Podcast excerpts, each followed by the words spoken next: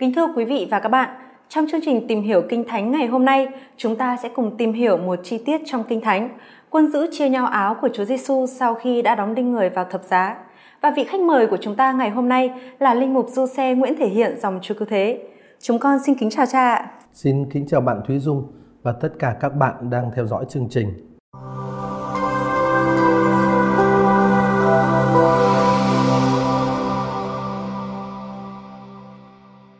Vâng thưa cha, bốn tác giả tin mừng đều trình thuật đến chi tiết là quân giữ chia nhau áo của Chúa Giêsu sau khi đã đóng đinh người vào thập giá. Như vậy, chi tiết này là một chi tiết quan trọng phải không ạ? Vâng, uh, chi tiết này là một chi tiết quan trọng đối với cả bốn tác giả tin mừng. Uh, tuy nhiên, uh, tôi cần phải nói thêm rằng là mỗi cả bốn tác giả tin mừng đều kể đến chi tiết này, nhưng cái cách tường thuật thì có phần khác nhau. Ba tin mừng Nhất Lãm tương ứng với nhau khi tác giả tin mừng Nhất Lãm chỉ nói là quân lính bốc thăm chia áo sống của Chúa Giêsu, còn tác giả tin mừng Gioan thì lại nói rõ hơn. Ông phân biệt quân lính chia nhau áo ngoài rồi chia nhau áo trong. Tác giả tin mừng Gioan viết như thế này: khi lính tráng đã đóng đinh Đức Giêsu rồi thì họ lấy áo sống của ngài mà chia làm bốn phần, mỗi người một phần. Họ lấy cả chiếc áo trùng nữa, nhưng áo trùng ấy lại không có đường khâu, từ trên xuống dưới dệt liền một tấm. Họ mới bảo nhau, ta đừng xé ra, nhưng hãy bắt thăm xem ai được. Ngõ hầu Kinh Thánh được nên chọn. Chúng chia nhau áo sống tôi và áo trùng của tôi, chúng đã bỏ thăm. Lính tráng đã thi hành các điều ấy. Tức là ở trong tin mừng Gioan á, thì tác giả tin mừng phân biệt rất rõ áo ngoài rồi áo trùng, rồi cái cách chia áo ngoài, rồi cái cách chia cái áo trong của Chúa Giêsu, và cái áo trong đó thì đặc điểm nó như thế nào. Sau đó tác giả lại nói rất rõ nữa là để ứng nghiệm lời Kinh Thánh, lời của Thánh Vịnh đã báo trước cái sự kiện này. Như vậy tức là Gioan có vẻ, đối với Gioan thì có vẻ là cái chi tiết này được nhấn mạnh một cách đặc biệt. Vâng thưa cha, nhưng xét về phương diện thực tế lịch sử thì việc chia áo ra thành bốn mảnh rồi chia nhau là một hành động phi lý phải không ạ? Bởi vì khi một chiếc áo đã bị cắt ra thành bốn mảnh thì đâu còn giá trị sử dụng gì, nó chỉ là những tấm vải vụn. Vậy tại sao quân lính lại làm một hành động vô nghĩa như vậy ạ? Ờ, thực ra đó thì đúng là xét về phương phương diện thực tế đó thì cái việc mà chia cái tấm áo của Chúa Giêsu thành bốn mảnh là một phần là việc có vẻ phi lý. Là đúng là như bạn nói, nó rất là phi lý. à, Tuy nhiên nếu mà xét về phương diện ý nghĩa văn chương và dụng ý thần học ấy, thì cái chi tiết này không hề phi lý một chút nào. à, Chi tiết này không, không hề phi lý. Và nếu mà chúng ta chỉ chú ý đến cái khía cạnh à, thần học và à, cái khía cạnh à, văn chương của, của chi tiết, thì chúng ta sẽ thấy không chỉ là phi, không phi lý mà còn là rất hợp lý và rất có ý nghĩa này. Vâng, xin cảm ơn câu trả lời của cha. Và thưa cha, như vậy thì ý nghĩa mà các tác giả tin mừng Matthew, Marco và Luca muốn trình bày qua chi tiết này là gì ạ? Ờ, tác giả Matthew, Marco và Luca, tức là các tác giả Nhất Lãm, không chỉ tường thuật một cái sự kiện lịch sử. Thực ra thì về mặt văn chương mà nói đó thì các ngài chỉ ghi là quân lính chia nhau áo sống của Chúa. Họ không nói là chia thành mấy phần. Còn tập tục của thời bấy giờ đó là những người thi hành án tử hình xong thì những người lính sẽ được chia cái phần y phục còn lại. Cha Thuấn dịch rất là khéo khi ngài dịch là áo sống nói chung, thì chia cái phần y phục còn để lại của người tử tù. Và thường thì họ chia thành bốn phần: mũ trùm đầu này, rồi là một người này, rồi áo khoác này, rồi đôi dép này và thắt lưng. Họ chia thành bốn phần và những người lính sẽ được chia nhau bốn cái phần đó.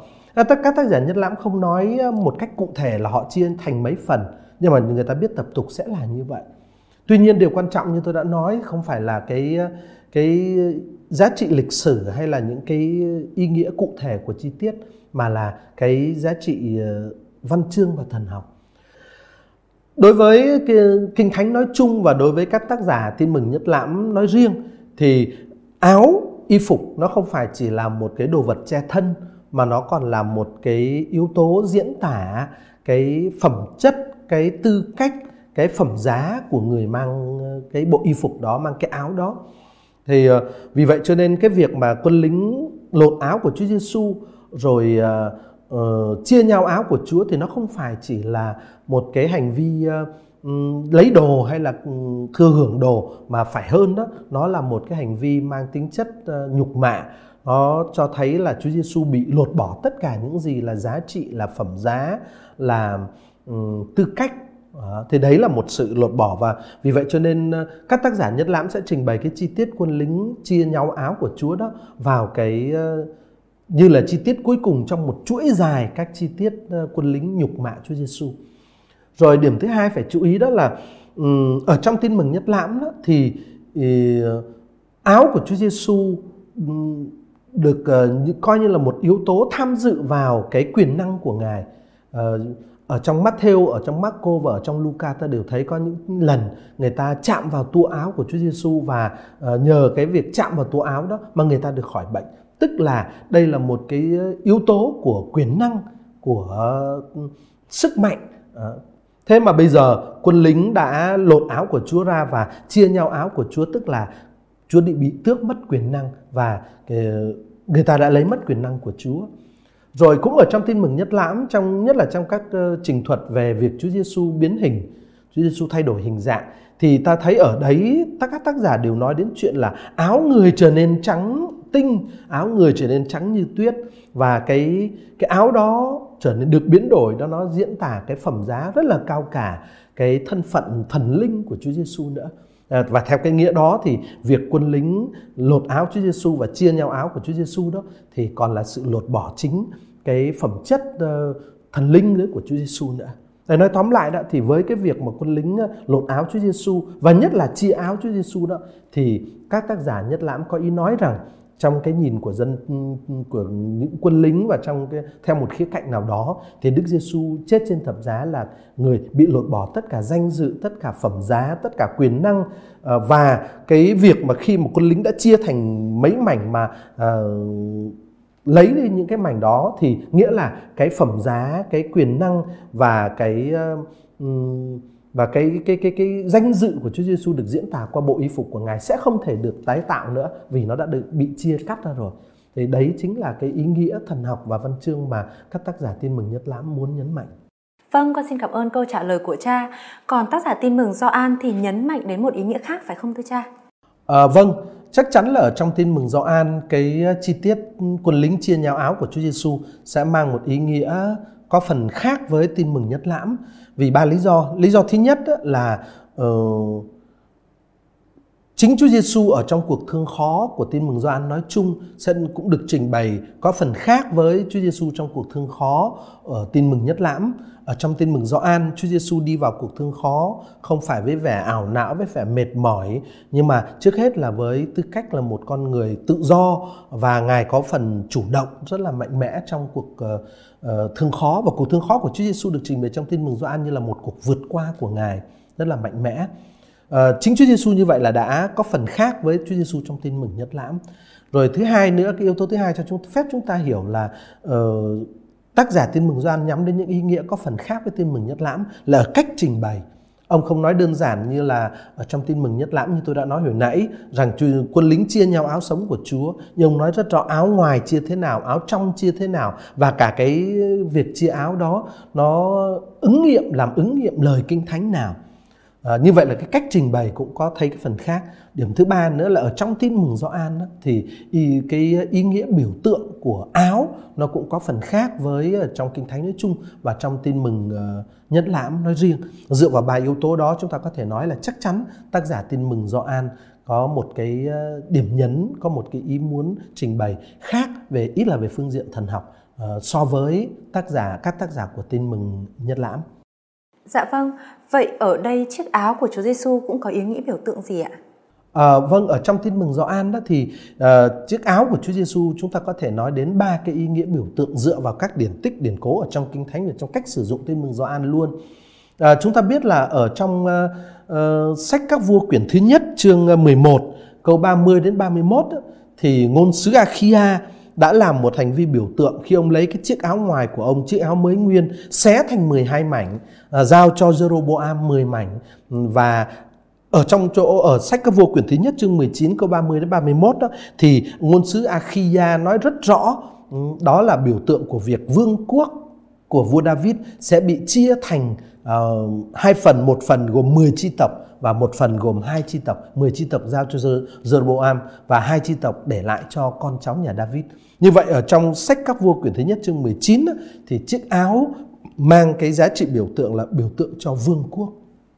Đọc trong cái ý nghĩa đó thì Chúa Giêsu, nhất cách đặc biệt là trong Tin Mừng Gioan, người hiện diện với tư cách là vua dân Do Thái à, bị giết đó, thì um, cái cái mà Ngài để lại, chiếc áo mà Ngài để lại đó thì đó là biểu tượng của vương quốc của Ngài.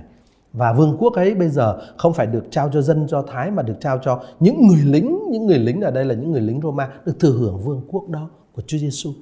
À, rồi cái ý nghĩa thứ hai, ý nghĩa biểu tượng thứ hai của cái áo này chúng ta có thể tìm thấy cũng ở trong sách Các Vua.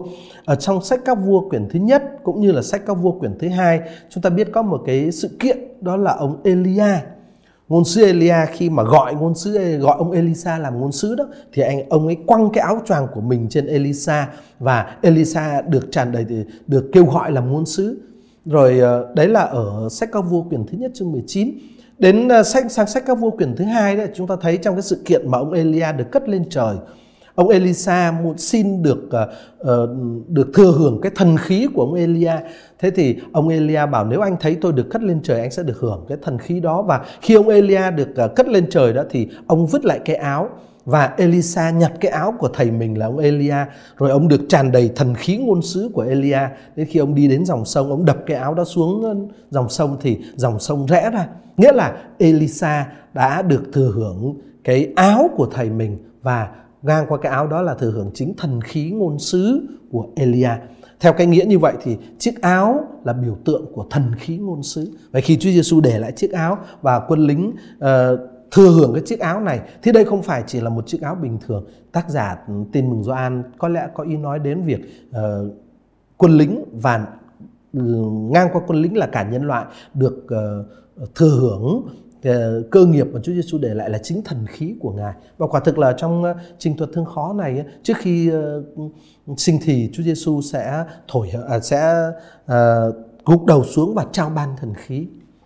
Rồi ở trong Tin Mừng Gioan nói một cách đặc biệt, ở trong trình thuật về việc Chúa Giêsu rửa chân cho các môn đệ đó, thì áo của Chúa Giêsu, áo khoác ngoài, lại còn có một ý nghĩa biểu tượng đặc biệt nữa. Nó biểu tượng cho chính sự sống, chính mạng sống của Chúa Giêsu.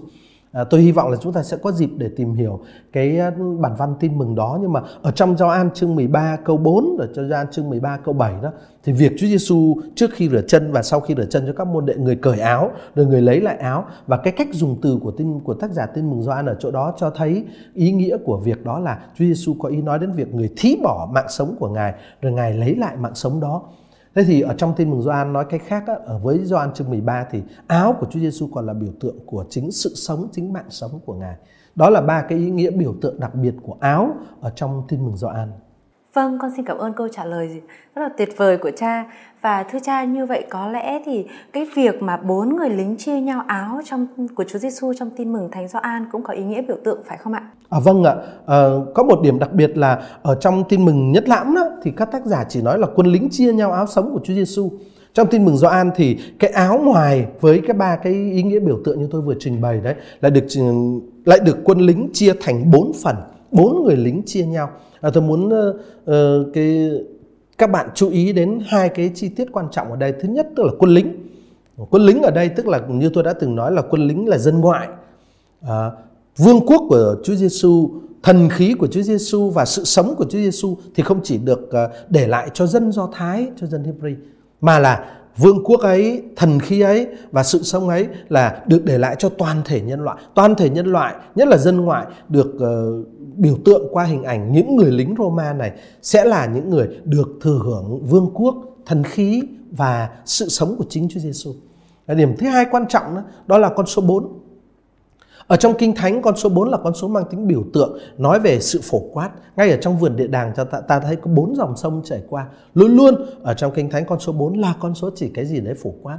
Vậy thần khí, sự sống và vương quốc mà Chúa Giêsu để lại đó là để lại cho toàn thể nhân loại, và cái, cái, cái, cái tính cách phổ quát của vương quốc, của thần khí và của sự sống của Chúa Giêsu được nhấn mạnh ở đây qua cái con số bốn người lính.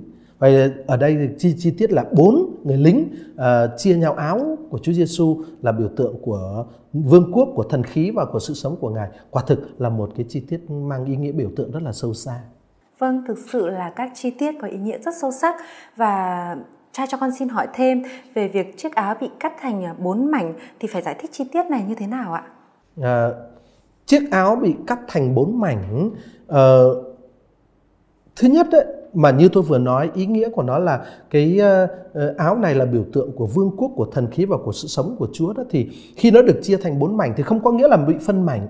Mà ở đây tác giả với con số bốn đó, như tôi vừa trình bày, tác giả có ý nói đến cái phổ quát, tức là sự sống, uh, thần khí và vương quốc của Chúa rất là đa dạng từ nay được được uh, ban cho nhân loại đó. Thì đấy là một thực tại đa dạng, phong phú, uh, và khi mà nó thuộc về bốn người lính đó, và như vậy là thuộc về cả nhân loại đó, thì nó sẽ rất là khác nhau.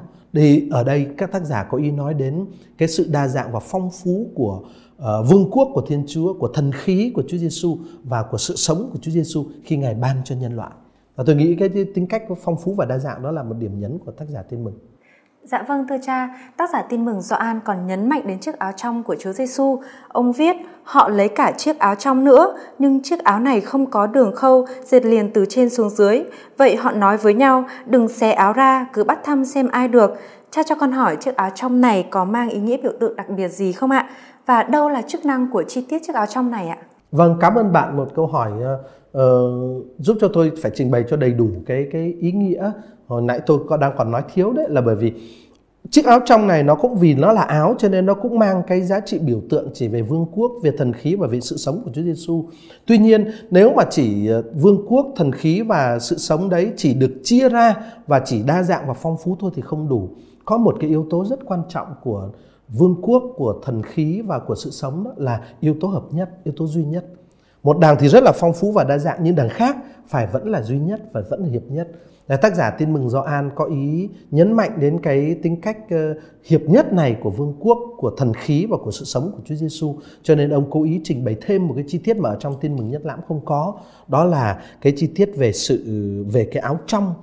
Và cái áo trong này đó thì tác giả lại còn trình bày rất rõ rằng là nó là một chiếc áo được dệt liền một dải từ trên xuống dưới.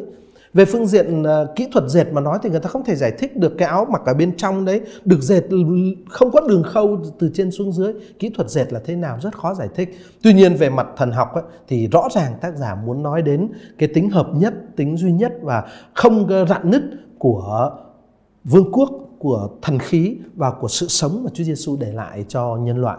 Thì tôi nghĩ cái ý nghĩa biểu tượng và cái chức năng đặc biệt của cái áo trong là như vậy, không bị cắt ra là để chỉ sự hiệp nhất, và um, nó là cái, xin lỗi còn thêm một chuyện nữa là nó là cái bên trong. Cái là diễn tả rằng là ở bề ngoài ta thấy nước của Thiên Chúa rất là phong phú, ở bề ngoài ta thấy thần khí rất là phong phú, ở bề ngoài ta thấy sự sống rất là phong phú, nhưng ở bên trong đó thì nó là duy nhất. Mà đấy cũng là thực tế của, của, của vương quốc của Chúa và của sự sống của Chúa. Vâng, con xin cảm ơn cha. Rõ ràng là những cái ý nghĩa mà tác giả Tin Mừng Gioan muốn nhắm đến qua chi tiết là quân lính chia nhau áo của Chúa Giêsu rất là phong phú và đặc biệt, phải không ạ? À vâng, đúng vậy. Ờ, và tôi phải thêm một điều nữa, đó là không phải chỉ là phong phú và đặc biệt đối với ngày xưa đâu, và những cái chi tiết này cũng mang tính thời sự đối với chúng ta nữa. Uh, vương quốc của Thiên Chúa mà Chúa Giêsu đem đến cho chúng ta khi Ngài uh, sinh thì trên thập giá dành cho tất cả nhân loại. Đó. Bây giờ chúng ta cũng biết vương quốc đó là dành cho tất cả nhân loại. Vương quốc đó vừa rất phong phú, bởi vì vương quốc của Chúa, hội thánh của Chúa ở, ở châu Phi, ở châu Á, ở nước này nước kia sẽ rất khác nhau. Tuy nhiên À, tuy nhiên lại cũng vẫn là hiệp nhất, là một vương quốc thôi.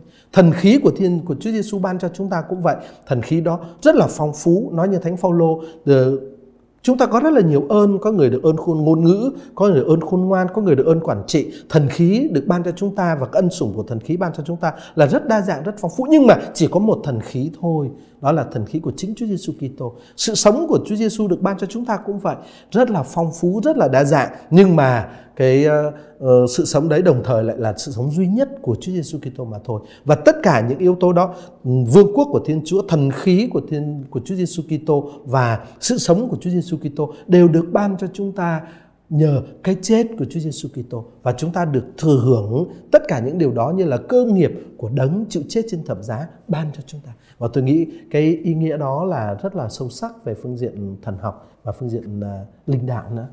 Vâng, con xin cảm ơn những chia sẻ rất tuyệt vời của cha. Một chi tiết tưởng chừng rất đơn giản là việc quân giữ chia nhau áo của Chúa Giêsu nhưng lại mang những ý nghĩa vô cùng sâu sắc và đặc biệt, được thể hiện cả trong các sách Tin Mừng Nhất Lãm lẫn trong Tin Mừng Gioan ạ. À, đúng vậy, à, chi tiết này thực chất là một chi tiết rất là sâu sắc. Ở trong Tin Mừng Nhất Lãm, việc quân lính chia nhau áo của Chúa à, có ý nhấn mạnh đến chuyện là quân lính đã um, tước bỏ phẩm giá của Chúa Giêsu, uh, danh dự của Chúa Giêsu và quyền năng của Chúa Giêsu. Và cái việc Đức Giêsu bị tước bỏ phẩm giá, quyền năng và danh dự đấy là điều được xác định như thể là vĩnh viễn với cái chết của Ngài, và quyền năng rồi uh, phẩm giá và danh dự ấy sẽ không được khôi phục lại, không thể được khôi phục lại với việc nó đã được chia ra. Thì và vì vậy cho nên cái hành động đó được kể như là cái hành động đỉnh điểm của việc quân lính nhạo báng Chúa Giêsu. Tất nhiên về thực chất thì không phải Chúa Giêsu bị mất tất cả những điều đó, Ngài sẽ phục sinh, Ngài sẽ lấy lại tất cả những điều đó sau khi Ngài phục sinh. Nhưng mà ở vào cái thời điểm của uh, cái chết của Chúa Giêsu đó thì ý nghĩa là như vậy, Chúa Giêsu bị tước bỏ hoàn toàn danh dự, quyền năng và phẩm giá. Đó là về ở trong Tin Mừng Nhất Lãm. Còn ở trong Tin Mừng Gioan thì uh, như tôi vừa phân tích đã rất rõ ràng ý nghĩa là Chúa Giêsu um, trước khi Ngài um, hoàn tất cái cuộc thương khó của Ngài, và với việc Ngài hoàn tất cuộc thương khó của Ngài thì Ngài để lại cho nhân loại, không phải chỉ là dân Do Thái, mà là dân, dân cho dân ngoại uh, vương quốc của Ngài, um, thần khí của Ngài và sự sống của Ngài. Nhân loại qua bộ hình ảnh bốn người lính đó được đón nhận vương quốc, thần khí và sự sống đó. Và điểm thứ hai là vì vương quốc, thần khí và sự sống được chia ra cho nên rất là phong phú và đa dạng. Nhưng mà đồng thời, đồng thời với cái hình ảnh chiếc áo trong đó thì tác giả lại có ý nhấn mạnh rằng vương quốc, thần khí và sự sống ấy vẫn rất là duy nhất. Để tôi tưởng đấy là có thể tóm tắt cái ý nghĩa thần học và tâm linh rất là sâu xa của chi tiết này ở trong Tin Mừng. Vâng, con xin chân thành cảm ơn cha vì những chia sẻ rất đặc biệt trong buổi học hỏi Kinh Thánh hôm nay ạ. Vâng, xin cảm ơn bạn Thúy Dung và xin cảm ơn tất cả quý vị đã theo dõi cái buổi chia sẻ của tôi hôm nay. Kính thưa quý vị và các bạn, chương trình học hỏi Kinh Thánh ngày hôm nay xin được phép khép lại tại đây. Chúng ta hẹn gặp lại nhau trong chương trình kế tiếp, vì như Thánh Jeronimo nói, không biết Kinh Thánh là không biết Chúa Kitô. Xin kính chào quý vị và các bạn.